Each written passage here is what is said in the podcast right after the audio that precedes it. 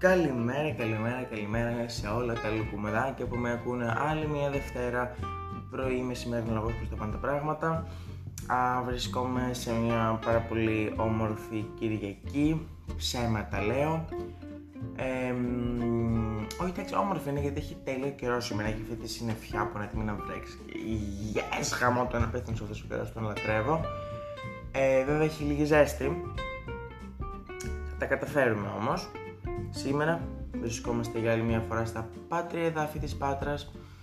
Δυστυχώς, αλλά τι να κάνουμε, όπως είπαμε και στο προηγούμενο podcast, έχουμε δύο χρόνια και δέκα μήνες. Θα περάσουν σιγά σιγά. Αν με ακούτε τώρα πάνω να πει ότι έχετε γυρίσει από το σχολείο, λογικά καλή σχολική χρονιά λοιπόν. Εύχομαι να σας άρεσε, εμένα μου αρέσει που ξεκινάμε γιατί με φέρνει ένα βήμα πιο κοντά στο στόχο μου όταν περνάει η σχολική χρονιά. Γιατί θα περάσει μια σχολική χρονιά, δεύτερη, τρίτη, σπίτι σου μετά. Άντε μπράβο. Θα πάμε στην Αθήνα να, γίνουμε, να κυνηγήσουμε τον όνειρά μας. Εγώ θα γίνω τεχνίτης. Γιατί θα ακολουθήσω την τέχνη. Και που ακολουθεί την τέχνη είναι τεχνίτης. Την είπα τη μαλακία μου, δεν μπορούσα. Τέλος πάντων. Το σημερινό θέμα. Α, δεν μόλις τώρα ξύπνησα, έτσι. Ε, το σημερινό θέμα του podcast είναι το καλοκαίρι μας. Αυτό το fail καλοκαίρι ή μήπως και όχι. Αυτό λοιπόν παιδιά είναι το θέμα του σημερινού podcast. Α, χαίρομαι πάρα πολύ που θα το αναπτύξουμε εδώ πέρα σε αυτήν την χαρούμενη ατμόσφαιρα. Ε, πάμε λοιπόν να ξεκινήσουμε αρχικά από το Μάιο, εκεί που άρχισαν οι αρκετές καταγγελίες για βιασμούς γυναικών, γυναικοκτονίες μέσα και έξω από το χώρο της υποκριτικής. Θα τα αγγίξουμε και τα δύο και τα δύο και τα δύο. Α αγγίξουμε πρώτα το χώρο της υποκριτικής. Πολλοί λοιπόν ηθοποιοί, πολλές βασικά ηθοποιοί, βγήκαν και είπαν ότι είχαν δεχτεί σεξουαλική παρενόχληση από μεγάλα ονόματα της ελληνικής τηλεόρασης και γενικότερα το χώρο της υποκριτικής, ε, που όμως τόσο καιρό δεν μιλούσαν. Ε, ποια είναι η άποψή μου πάνω σε αυτό τώρα; Εγώ πιστεύω ότι όταν δέχεσαι παρενόχληση. Εν τέλει βιάζεσαι ή και όχι γιατί κατάφερες να το αποφύγεις. Και μετά βρίσκεσαι έναν πρωταγωνιστικό ρόλο ή θέση θειασάρχη, τότε συγγνώμη κιόλας, αλλά κανένα πάθηση. Ε, όσοι, όσοι από αυτό, όσοι και γυναίκες και άντρες έτσι, όσοι επωφελήθηκαν από αυτές τις πράξεις, ε, καλά να πάθετε. Δηλαδή τι, το βουλώσετε μόνο και μόνο για ένα ρόλο, για κάποιες χιλιάδες ευρώ παραπάνω, για τη θέση ενός θεασάρχη. Δεχτήκατε κάποιος να παραβιάσει κάτι τόσο προσωπικό που είναι η σεξουαλικότητά μας, το σώμα μας και όλα αυτά, μόνο και μόνο για ένα ρόλο, για, για, για, για κάποια λεφτά. Αυτόματα υπάρχει συνένεση εδώ. Γνώμη μου, έτσι. Όσο λοιπόν αφορά για τους υπόλοιπους οι οποίοι δεν επωφελήθηκαν απλώς αλλά και απομακρύθηκαν από το χώρο καθώς προσπάθησαν να μιλήσουν αυτοί οι άνθρωποι για μένα είναι ήρωες που κατάφεραν μετά από τόσο καιρό τώρα που ήρθε η μάζα παιδιά ναι γιατί η μάζα πάντα βοηθάει. Όσο και να λέμε πω πω ναι περιμένουν τώρα τη μάζα αυτή για να μιλήσουν και τώρα το θυμήθηκαν ναι ξέρεις δεν είναι εύκολο να μιλήσεις. Εδώ δεν είναι εύκολο να μιλήσεις για το bullying που τρώω στο σχολείο, ούτε στο διευθυντή δεν μπορείς να το πεις εύκολα. Θα το πεις σε ένα τόσο μεγάλο χώρο και όταν κρέμεσαι από τα αρχίδια του κάθε σκηνοθέτη, αν θα σε πάρει, δεν θα σε πάρει στην παράσταση σου, αν θα έχεις, θα έχει την άλλη εβδομάδα, αν δεν θα έχεις. Υπάρχουν άνθρωποι οι οποίοι την ώρα που εσύ κάθεσαι σπίτι σου και βλέπεις μια ταινία κανονίζουν το μέλλον σου με τον έναν ή με τον άλλον τρόπο, ο καθένας το παίρνει όπως θέλει και όπου και πάλι με την έννοια με τον άλλον τρόπο εσύ το μαθαίνεις, πολλές φορές απογοητεύεσαι και πολλές φορές αντιδράς. Όταν αντιδράς, ή το αποτέλεσμα θα είναι να κερδίσεις τελικά αυτό που θέλεις, αν υπάρχει όπως είπα και πριν η μάζα και η ένωση πολλών ανθρώπων μαζί, ή απ' την άλλη θα χάσει τη δουλειά σου οριστικά όπως έκαναν πολλά ονόματα. Έχω τον μια συγκεκριμένη ηθοποιό που το έχει πει αυτό που είχε πάρα πολλές δουλειές, που ήταν και στο Zenith της τότε το 2007-2008 κάπου εκεί. Αλλά τι να κάνουμε, Αυτά είναι όταν εμείς βγαίναμε σε ένα θέατρο και υποστηρίζαμε ε, ηθοποιούς όπως το Φιλιππίδη, κουλουπού κουλουπού ή το Χαϊκάλι ας πούμε που πού να ξέραμε το τι κάνανε από πίσω. Και αυτό πιστεύω συμβαίνει ακόμα. Πολλά είναι αυτά τα οποία δεν έχουν ακουστεί.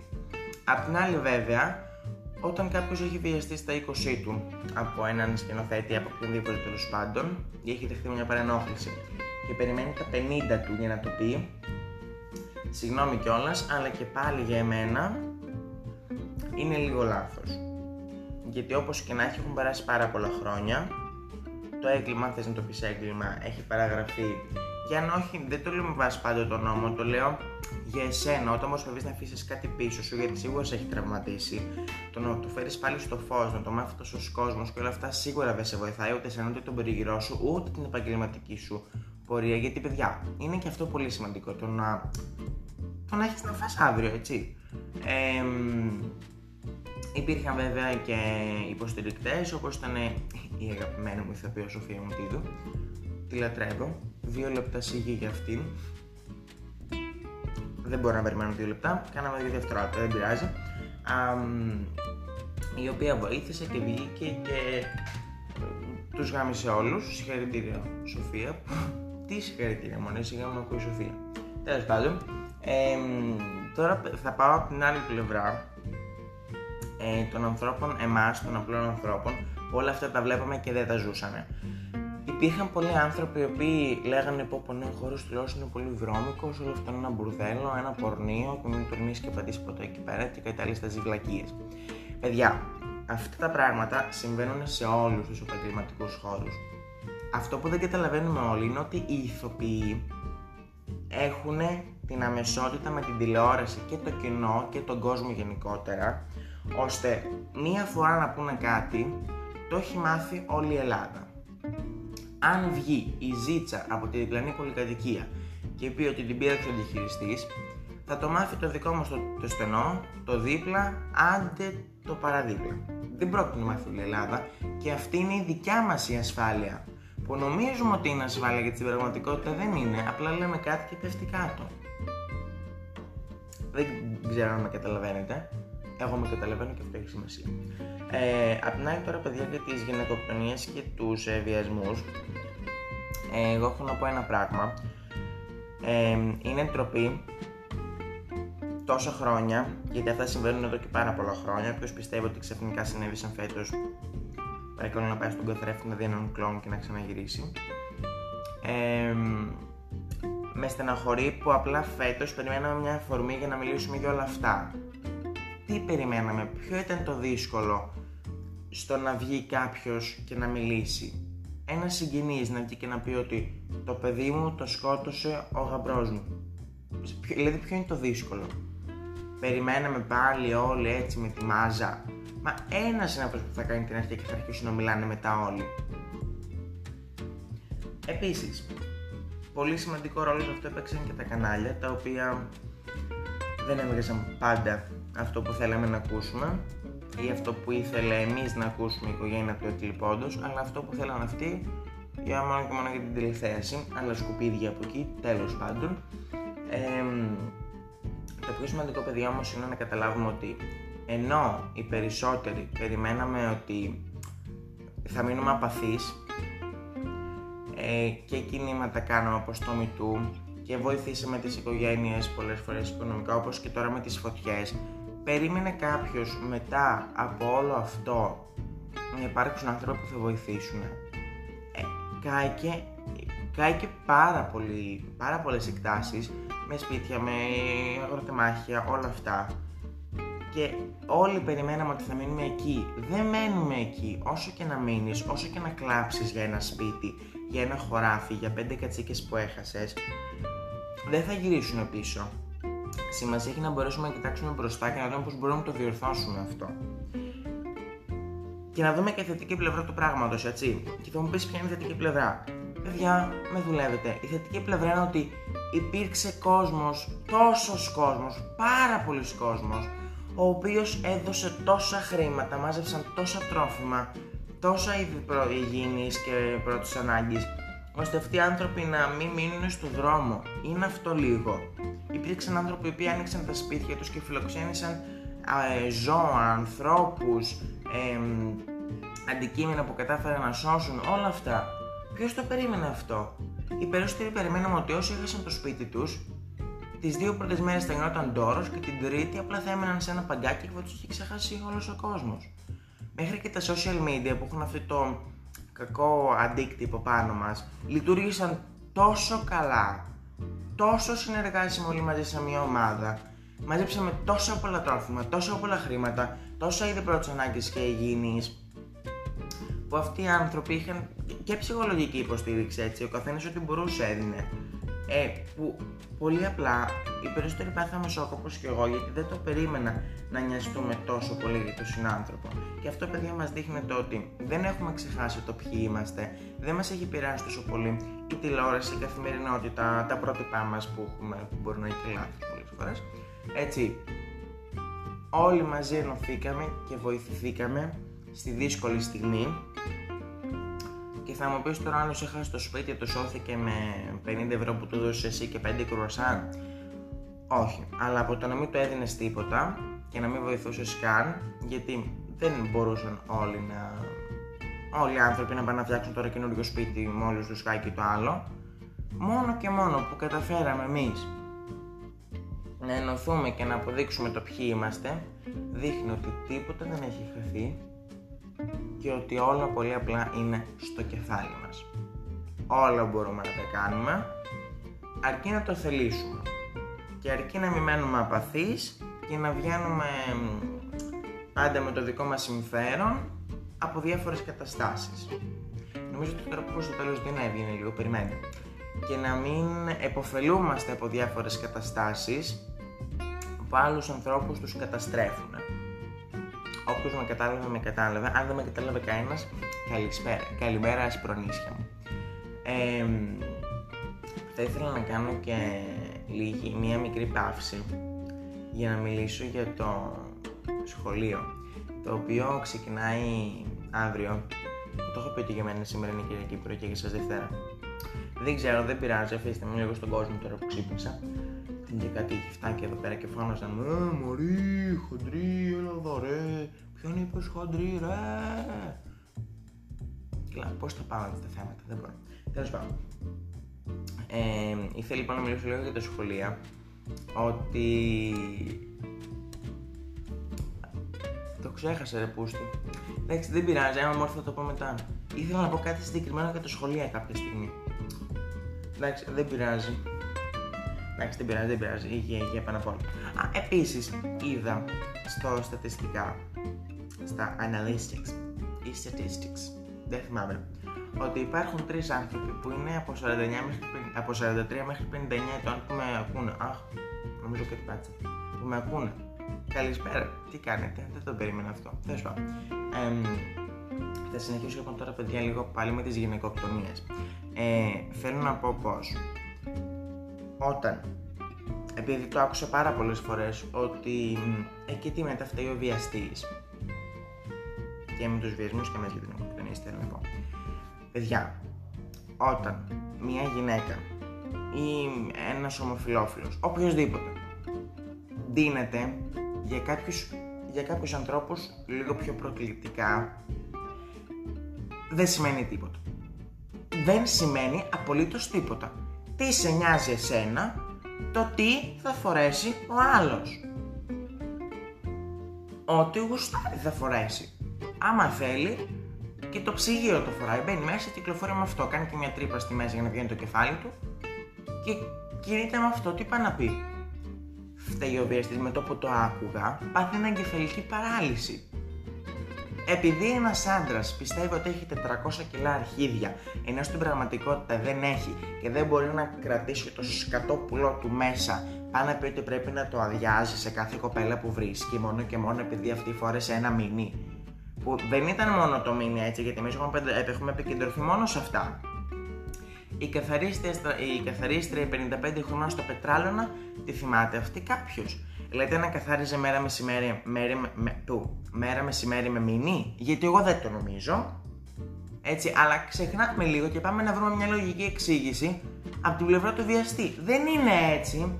Αυτοί οι άνθρωποι είναι ψυχολογικά άρρωστοι, δεν ξέρουν πώς να το αντιμετωπίσουν και πολύ απλά πάνε να καταστρέψουν και να αρρωστήσουν και άλλους ανθρώπους επειδή αυτοί δεν μπορούν να δουν το πρόβλημά τους ή το έχουν δει και μη έχοντας την κατάλληλη στήριξη δεν μπορούν να τα αντιμετωπίσουν.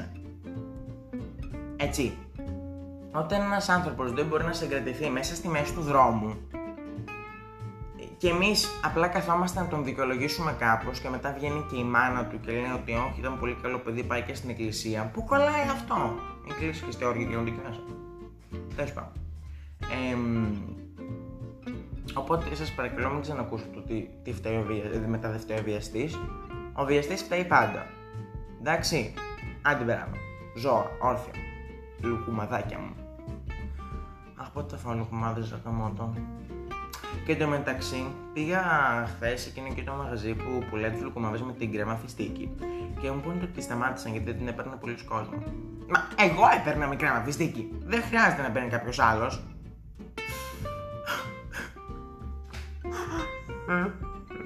Στεναχωρήθηκα τώρα, λέγα μόνο το. Ήταν πεντρενό με αυτή η κρέμα φιστίκι. δεν πειράζει. Στην Αθήνα είμαι σίγουρος πως θα υπάρχουν και άλλε κρέμε μην είστε dirty minds, εννοούσα με κι άλλες γεύσεις. Με κι άλλες γεύσει. Με του. Ε, να μιλήσω. Με άλλες γεύσεις. Συγγνώμη. Α κάνουμε και δύο λεπτάκια για το Pride που έγινε χθες. Λοιπόν, ακούστε.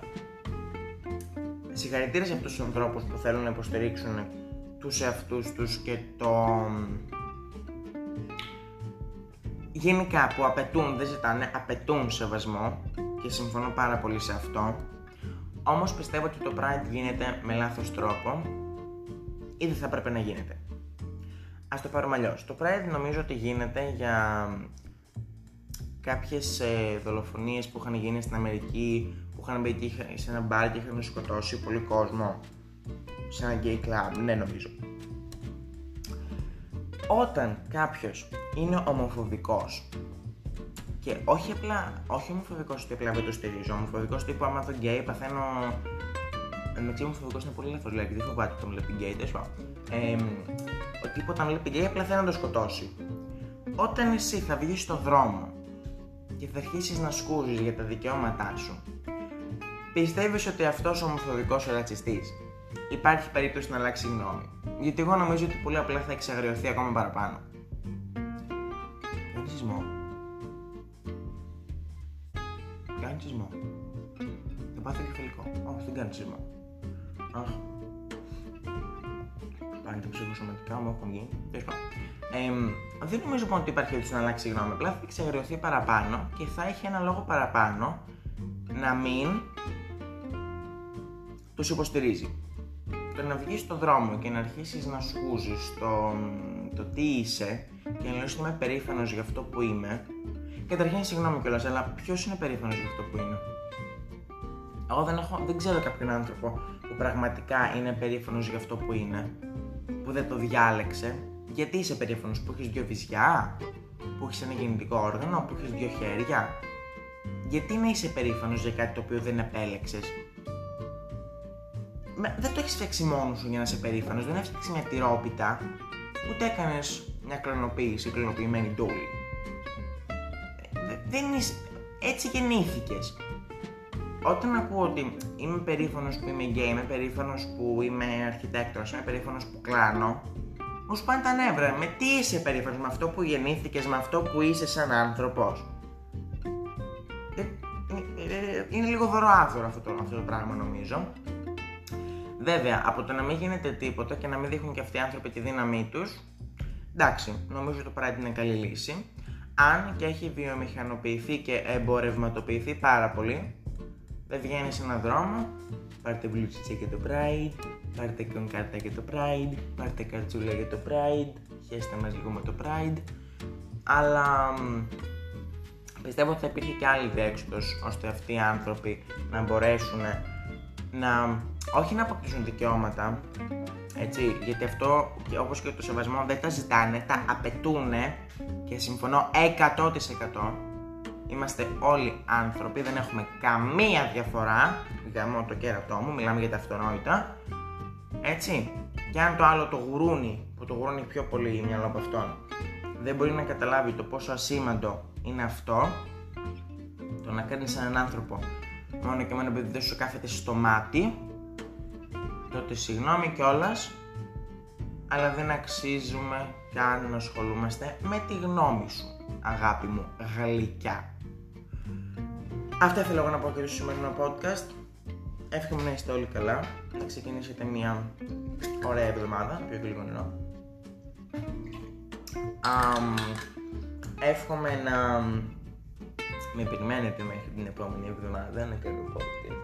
Θα τα καταφέρω, δεν θα τα καταφέρω, θα το δούμε αυτό. Όχι κλάκα, θα τα καταφέρω και λένε, γιατί λέτε τώρα. Ε, εντάξει, ήταν λίγο πιο σοβαρό σήμερα.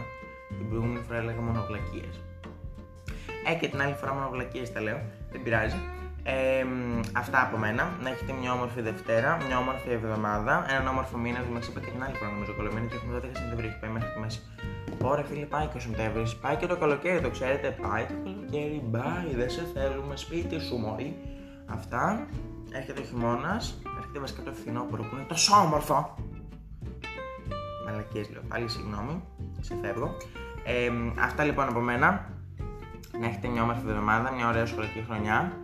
Ε, και εμείς τα λέμε την άλλη Δευτέρα ή στις 7 ή στις 8 το πρωινό ή στις 2 το μεσημέρι. Bye ho!